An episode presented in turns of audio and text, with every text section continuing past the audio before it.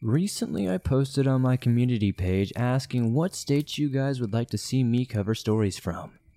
I recently decided that I'm going to start doing stories from each and every state. Today, we're going to be covering the creepy and downright interesting state of Texas. As always, if you have a story that you would like to share in a future video, be sure to submit it at swampdweller.net. I'd love to share your story with everyone here in the swamp.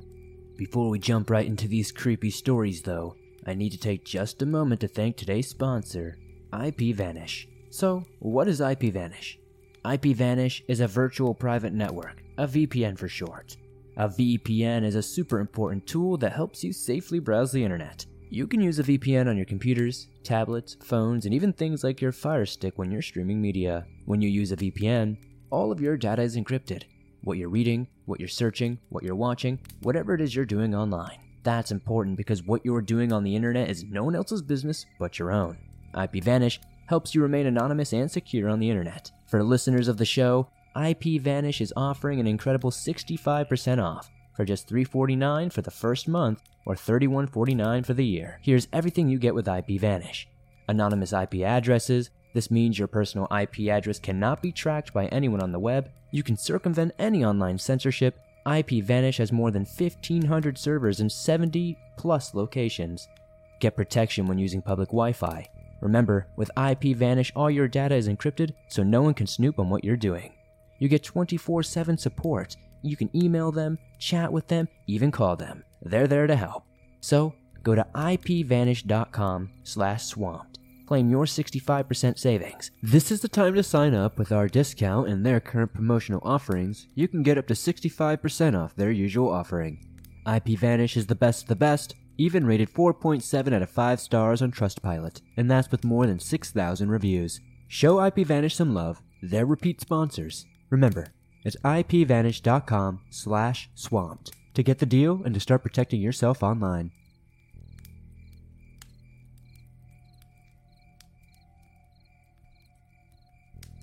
This happened in South Texas to my uncle in the late 80s or maybe early 90s. He has never been one to fib or tell nonsense tales, so I know that this is entirely true, and he still has a distant look in his eyes when he retells us the story. One warm, very humid South Texas night, he left his house due to disagreements with his wife. They were having marital problems at the time, so he always left to go take a drive rather than stay home and make the situation worse. This one night, he decided to go to the old cemetery in town where his father was buried. His father passed away when he was a young boy, and the town has a new cemetery on the outskirts of town where most people visit, so this graveyard was always dark and mostly abandoned. He sat by his father's grave and just vented his situation and let it all out. He felt a calmness to just be able to talk about his problems, even though no one else was around to hear them. He knew his father was listening to him, though, and he took comfort in that. After maybe a couple of hours, my uncle saw a light in the distance, and he thought it was maybe a groundskeeper or security guard, and because it was already early morning hours, he figured it was time to leave. He would leave as soon as the flashlight got closer to him and just explain that he was not there to vandalize or do harm but the light never got bigger.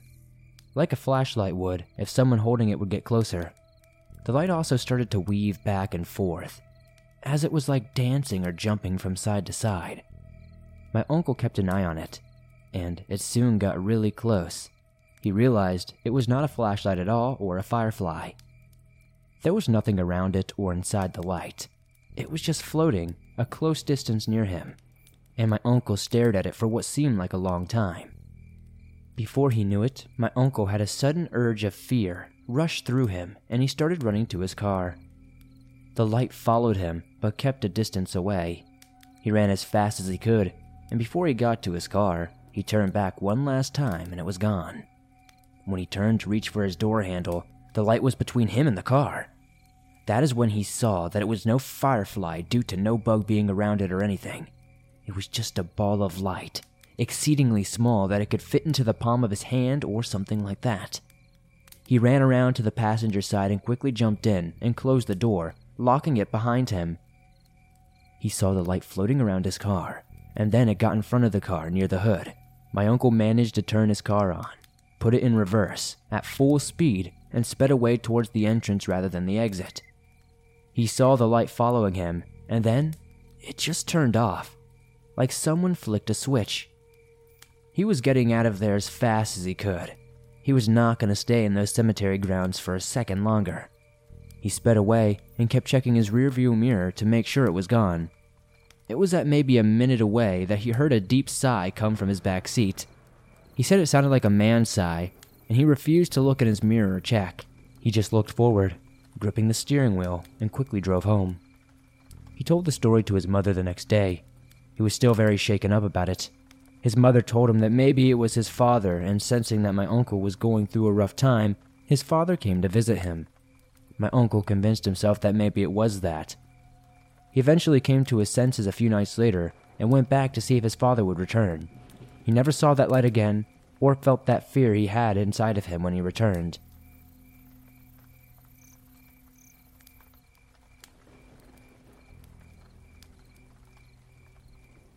Hey, Swamp Dweller. I've been listening to your channel for a while now. I came across it during the pandemic, and it has been a saving grace for my sanity. I have a story in which I will use fake names as I'm uncertain whether my friends want their names posted.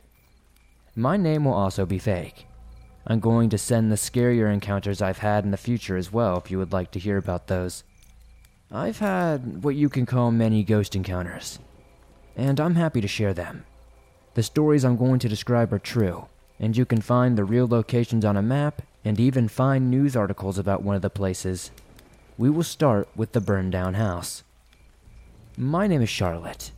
Me and friends would regularly explore a very old burned down house. Let me give you the setting. It is North Texas, near the Oklahoma border.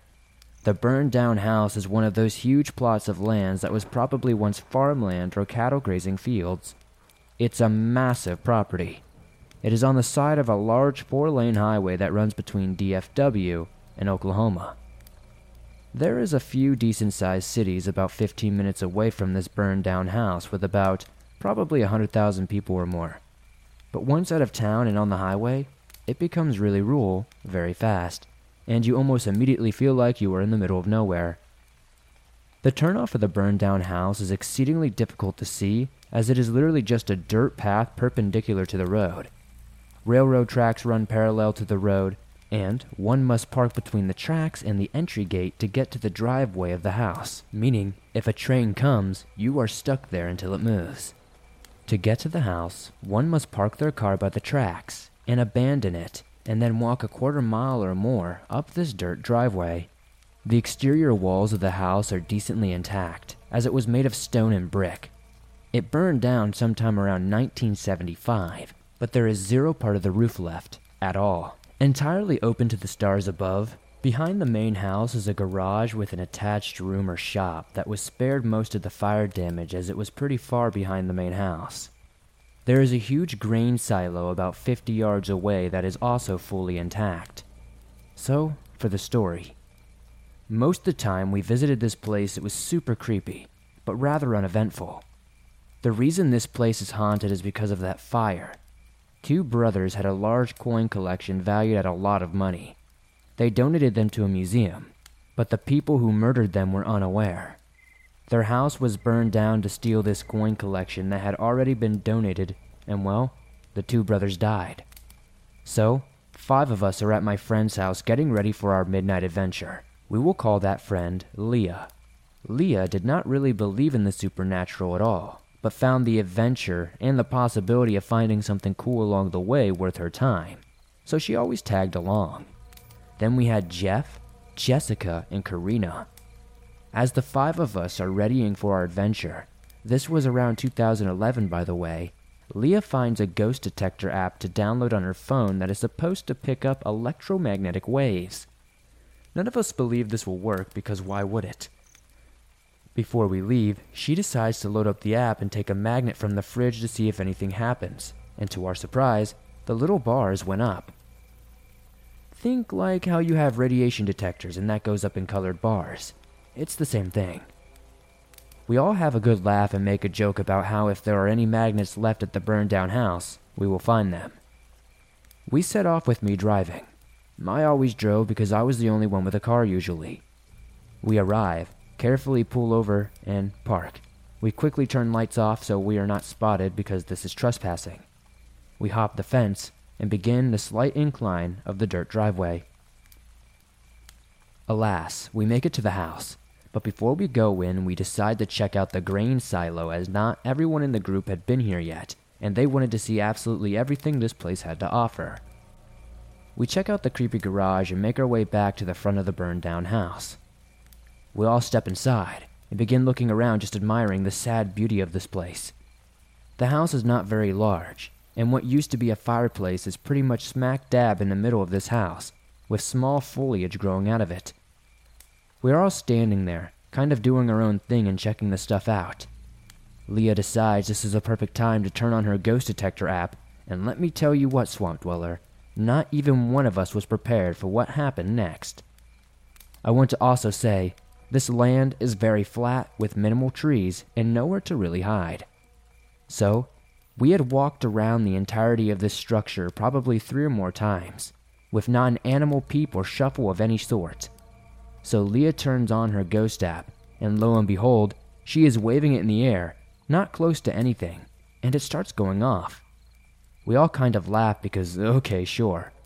About five seconds after the detector went crazy, a large rock or loose brick from the house hits the wall outside. Everyone does their thing where they look around to see who is missing from the group, but we were all there. Less than five feet apart from one another. No one could have run out of the house, thrown that large object, and made it back in without hearing the footsteps and movement, as we were all way too close to each other. And, being that there was no roof at all, we should have heard footsteps or some other sound that would have indicated someone was there. We always took flashlights out there, and there was no one out there. We searched very, very well. After our terrifying realization of that couldn't have been an animal because the brick hit way too high on the wall, and how did we not hear or see anyone out there? We bolted. We started running full speed to the driveway. About halfway down the driveway, we kind of cooled off and started just walking and enjoying again. What terrified me the most about this night wasn't even the brick, though that was truly terrifying. What scared me the most is that as we were walking back to the car, Leah bolts past us running full speed. Leah does not like to run. She does not believe in the paranormal either, so it's weird to see this. She is very calm and literally plays horror games and loves horror movies. She does not scare easily, and she was running for her life out of nowhere. So I start running too because I think we are being chased by a psycho human or a coyote. When we finally make it to the car, I open the doors and everybody gets in. I look at Leah like, What the hell are you doing, dude? And I said, Why were you running? Still terrified, she says, It was nothing. I'm like, Dude, that was not nothing. What did you see? She said I saw this bush, but something behind it moved, and I just kept telling myself it was the bush, but I do not think it was. There was no wind that night. The bushes had no greenery because it was just before spring when everything blooms. It took us a while to go back there. We managed all to make it out of there safely, but to this day, I have no idea how the brick got thrown. I have no idea what we saw in the bushes, and I'm absolutely terrified of what could be lurking out there. I have another encounter from a haunted school that was abandoned in the 1920s if you would like me to submit that one as well. It was also in North Texas. Thank you for sharing my story.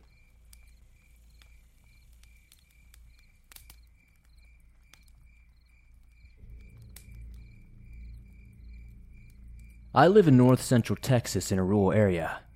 My hometown has less than 900 people. The next big town is probably a good few miles away. Most of the land is cleared out and barren pastures for cattle. Any land not cleared is covered in thickets of barbed up mosquito trees and thick, wiry woods, especially up and around the lake. We live right on the lake, a 10 minute walk down to the water. It's all grown up thick down there, except the areas we clear out for fishing spots.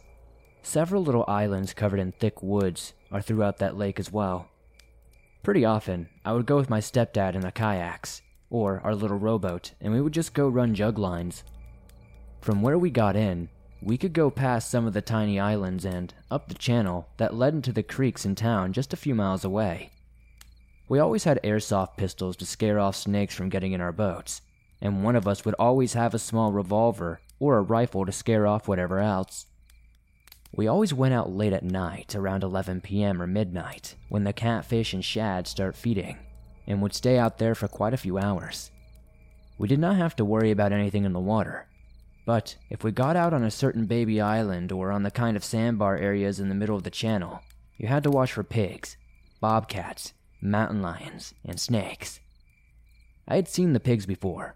We are overrun with them, and some years ago, they started to get even bigger than we had normally known them to be. They had certain areas they stayed in, though, so we did not worry about them too terribly much. The bobcats would run when we saw them, most of the time, and honestly, if you stand up to show off your size, most things like that will just go the opposite way. The mountain lions were less common, but sometimes you could see their eyes in the dark. They will stalk your boat if they can, but they usually won't bother if you're in the water. One pop with the rifle and they usually scurry off. They are freaky though. We can hear them miles away. They sound like a woman screaming. I imagine they are what banshees sound like. So there are a few things to worry about, but not too much. There is nothing bigger either. There is nothing like bears here, and if there is one, no one has ever seen it or reported it. This one night, a few months ago, we went out and one of my stepdad's friends came along. It was a good night. We had just baited and dropped all of our jugs, and we rowed the boat to one of the more cleared bars so we could get out and go to the bathroom. I stayed in the boat with one of the guns in the spotlight so I could watch for pigs and snakes. It was easy to scare yourself out here, seeing things pass by the trees.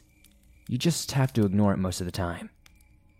They were not gone long before I could hear crunches and snaps out in the distance. I yelled to them what I heard because if it was something that big, it's usually pigs. I yelled to them what I had heard because usually if it's that loud, it's gonna be pigs. My stepdad and his friend did not answer though. They were probably out exploring. He had always done that. Trekking around here had never bothered him since he grew up trekking through Mississippi. I did not hear the sounds anymore, but I watched the thickets harder while I untied the boat in case they needed to just run. I felt like they were gone 20 minutes or so, and I was getting incredibly anxious. Finally, I could hear my stepdad and his friend yelling in the distance. The closer they got, I could hear the crunches again louder, while he yelled at me to untie the boat like I already had done. He kept yelling at me to get the rifle up and to get on the far side of the boat. I was freaking out. When I could finally see them clearing their way through, the sounds were behind them, and it was getting louder. I realized it was not the underbrush being crunched down, but it was the sound of tree limbs snapping and cracking. It was so loud when my stepdad jumped in the boat. He kept yelling at me to keep aiming while he started the motor. His friend was already paddling us away from the shore into the middle of the channel. I could still hear the sounds, but I never saw a thing. Nothing ever followed us into the water. After that, we left the jugs and took his friend straight back to the cars. He was shaking so hard he just bolted up to the cars my stepdad had calmed down by then, and we went back to get the jug lines. He steered the boat and held the rifle while I pulled the lines up. He would never answer me when I asked what happened. He just said it was a big pig. He had told me about it one time, but I noticed he was keeping us in the dead center of the channel. All the lines we had near the shore, he would never tell me to go get them. He said they were probably empty and we will get them another time. When we were pulling everything back to the house, we took it all together at once instead of the several trips we would usually make. He told me not to tell my mom, but he did not know what it was, and he had not wanted to scare me while we were still out there. He told me they were looking on the bar for good spots on the far side when they heard it coming and it chased them all the way back. He said it was so loud and it was definitely big. It would be way too big for it to be a bear or something like that. We don't have Bigfoot stories or anything like that around here, so we don't know what it is, but we really have not been fishing that far up the channel ever since.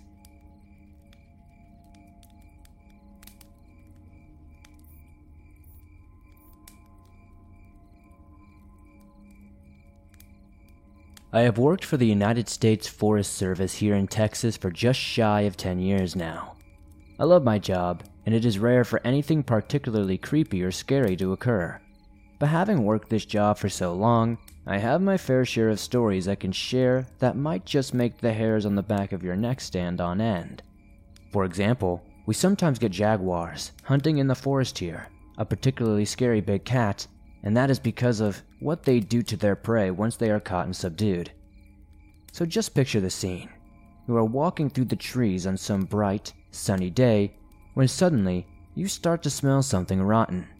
You look around but there is nothing to be seen. It's just this grotesque, terrible smell. All you see around you are these picturesque view of pines and the sound of birdsong floating through the green. Then something hits the top of your head. Something wet.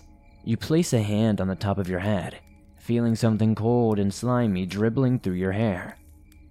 You bring your hand down to see what it is, hoping it's not bird poo. Only, it is something way worse. It's blood. You look up, and hanging up in a tree just above your head is a mutilated, half eaten corpse of an animal. Guts torn out, skin shredded, face half eaten, with hooves or paws missing, with broken pieces of bone protruding from cracked limbs. It seems an utterly bizarre thing to do, but the jaguar has a good reason for doing all of this heavy lifting. If a jaguar does not bother to hoist its kill into a tree, it risks losing its meal to other more ground based predators or scavengers. Creepy, yeah, but that kind of natural world stuff is nothing compared to some of the other stuff I've encountered during my time in the Forest Service. So, this other time, I am on a routine walk, going through some of the trails to make sure all the directional signs and informational markers for tourists are all in order. There is a large rock protrusion about a hundred meters from this trail, it's like this big sandstone boulder that juts out of the earth that has kind of like a shallow cave carved out of it. It's been worn away from thousands of years of wind erosion. After I get closer, I see a guy in what I first thought was camouflage hunting gear hanging around the entrance. I call out to him, just some friendly greeting, nothing threatening, and he turns to look at me. Only he does not say a word, he just runs off through the trees. I start getting worried about what he was doing in the cave, terrified he has left a body or something there, and honestly, I thank God he had not. But it does seem like he left something behind. I mean, I'm honestly not 100% sure it was him that did this, and I often considered the possibility that it was him that happened across the little find first, and seeing me, he got the idea in his head that it was me that left that thing there. He got the idea into his head, saw me, and just freaked out. But when I walked into the little cave and shined my flashlight around, I saw something that would completely explain why he was so quick to run away, whatever his motivations were. Teeth. There was a little circular patch of dirt, one that looked like it had been raked over to clear some space, and in the middle of it all were a bunch of human teeth. I do not know why they were there. I do not know who left them or why. But I did what I could I gathered them up into a little plastic bag I had on me that I had previously had my lunch in and took them down to the nearest police station, giving a little description of the guy that I had seen run away from the cave. I have the usual wild animal encounters, weird noises during the night, but I have never forgotten those teeth. I have no explanation to offer up at all, but it certainly does make for a good little campfire story.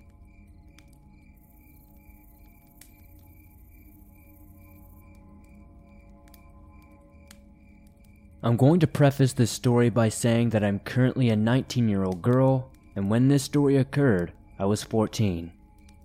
In the summer of 2016, my grandmother, two younger sisters, and I drove 19 hours to San Antonio in Texas. My great aunt lives there, and my recently deceased great uncle lived there too. We were all going to visit my grandmother's oldest brother, as he had never really spent much time with us before. We spent the entire trip going out and about this military retirement home that my great uncle lived in. We went to a neat little area. It had this little thrift shop that was part of the community, and I bought an old letter opener, which I pretended was a dagger to freak out my friends. The trip went well. We were there for about a week. We said our goodbyes to our distant relatives, and my grandmother told my sisters and me that she wanted to visit the Holocaust Museum before we left Texas and started our long drive home. the museum had and still has a picture of her father in it. He was one of the first doctors to go to Dachau, which was a concentration camp, and the picture was taken in front of a rather large pile of innocent people whose lives were stolen at Dachau, while my great grandfather stands behind them with a look of sorrow. My sister and I readily agreed to go. We wanted our sweet little grandma to see a picture of her daddy. She was extremely excited to show us the photo. We eventually arrived at the Holocaust Museum, and it was devastatingly beautiful. The overall mood of the museum was very somber, and the walls were lined with photos from concentration camps and various other things that were present during the Holocaust. As we started our tour through the museum, I realized I had to use the restroom. Curse my tiny, 14 year old bladder, but I decided I would hold it until we were finished with the tour. Little did I know, the tour would take about an hour. I suffered through most of the tour and distracted myself by listening to people who worked at the museum and listening to my grandma recall stories from her father. There were a few people scattered about the museum as we walked through it. The lights were somewhat dim, as most museum lights were. I noticed that it was oddly quiet though. Most people were very empathetic, as was I throughout the tour. Near the end of the tour, my grandma finally found the photo she wanted to show us. She pointed to it excitedly and told the workers, That's my daddy. She went on to tell the worker about her father and what he did at the place, and at this moment, I realized I really, really had to use the restroom. My siblings were looking at me funny as I frantically searched for the bathroom. My sister, I will call her Jay, pointed to a restroom not far from where we stood. I told my sisters that I would be right back and I practically ran to the restroom. I opened the door expecting it to be vacant, but to my demise, it was packed with women who were babbling on about nothing important to a 14 year old. Now, I do not know if it was something wrong with me psychologically, but I absolutely cannot use a random restroom when other people are present. It has always been an issue, and it still is. You can imagine how rough that can be in certain situations. I resigned to waiting for the mass of women to leave the restroom, and as luck would have it, the women all left in about five minutes. There were about six stalls in this restroom, the handicapped stall being to the far left. I rushed into the stall directly next to it and practically threw myself into the toilet. Except, as I sat there, I began to have an eerie feeling. I held my breath. The restroom was completely silent, and I knew it should be because everybody had left. But something churned in my stomach. The silence was deafening, I felt sick, like the air was becoming thicker. Someone could have cut a knife through it. Something was not right. I needed to get out of this stall. I did not even use the toilet. I just scrambled from the stall, assessed the restroom, and I was just trying to see what was happening. Everything seemed alright. I did not see anyone. The stall doors were closed, and yet I still felt scared. I went to wash my hands, as I always would wash my hands even if I did not actually need to. Something inside me told me to look at the handicapped stall. I do not know what persuaded me to look, but I did. Alarm bells were ringing in my head. I slowly leaned back to get a better look at the stall, and my heart dropped. I know people claim that their heart sinks or drops or they freeze with fear, and all of what they claim is definitely true. My heart jumped to my throat and I suddenly felt ill. What I saw was a leg on the floor. A child's leg. It was attached to somebody, but I was too scared to investigate any further. I ran from the restroom to my younger sisters. I do not know why I did this. I was a dumb 14 year old, but I needed my sisters to confirm what I had just seen. They were skeptical when I told them.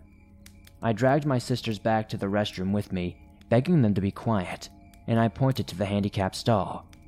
My youngest sister, I will call her N, looked at me in alarm, and then Jay did the same. There was long hair next to the leg now, almost as if there was somebody crouching to look under the stall at us, but at the same time, they were completely still. Unnaturally still. I grabbed both of my sister's hands and urgently pulled them from the restroom. We ran up to my grandma, and all three of us started rambling at once. The worker by my grandmother looked at all of us with concern. I eventually explained the situation to the kind woman who worked there, and she looked very unsettled. I watched as she went to the large, burly security guard. He looked from her to us and said he would go look. We waited with my grandmother for quite a while while the worker and the security guard came back. He exited the woman's restroom quickly and rushed to speak to the worker. A man was speaking on his phone in there. The security guard spoke slowly. My heart seemed to drop a little bit more. He? I definitely saw a child's leg in there. There was not a man in there, too. Was there? I thought. The woman glanced at my sisters and me before listening to the security guard again. The security guard confirmed that there were two people in the handicap stall. And by this point, my grandmother was freaked out. Enough to say that it was time for us to leave. The security guard had readily agreed. I am sorry that we did not stick around to find out what that man was doing in the woman's restroom, in the handicap stall with a child on the floor. I did not get to find out why or what happened to that man, and I still wonder why they were so silent that I could not hear them breathing in the stall next to me, or why he was on the phone after I rushed out. I will say, though, that this experience left me with an even bigger fear of public restrooms. And since I have such a wild imagination, I did not sleep that night Images of that leg and the thoughts of someone trying to peek at me under the stall haunted me for a long time. If any of you have ever been in a situation like that, do not go back in. Just get help and always trust your instincts.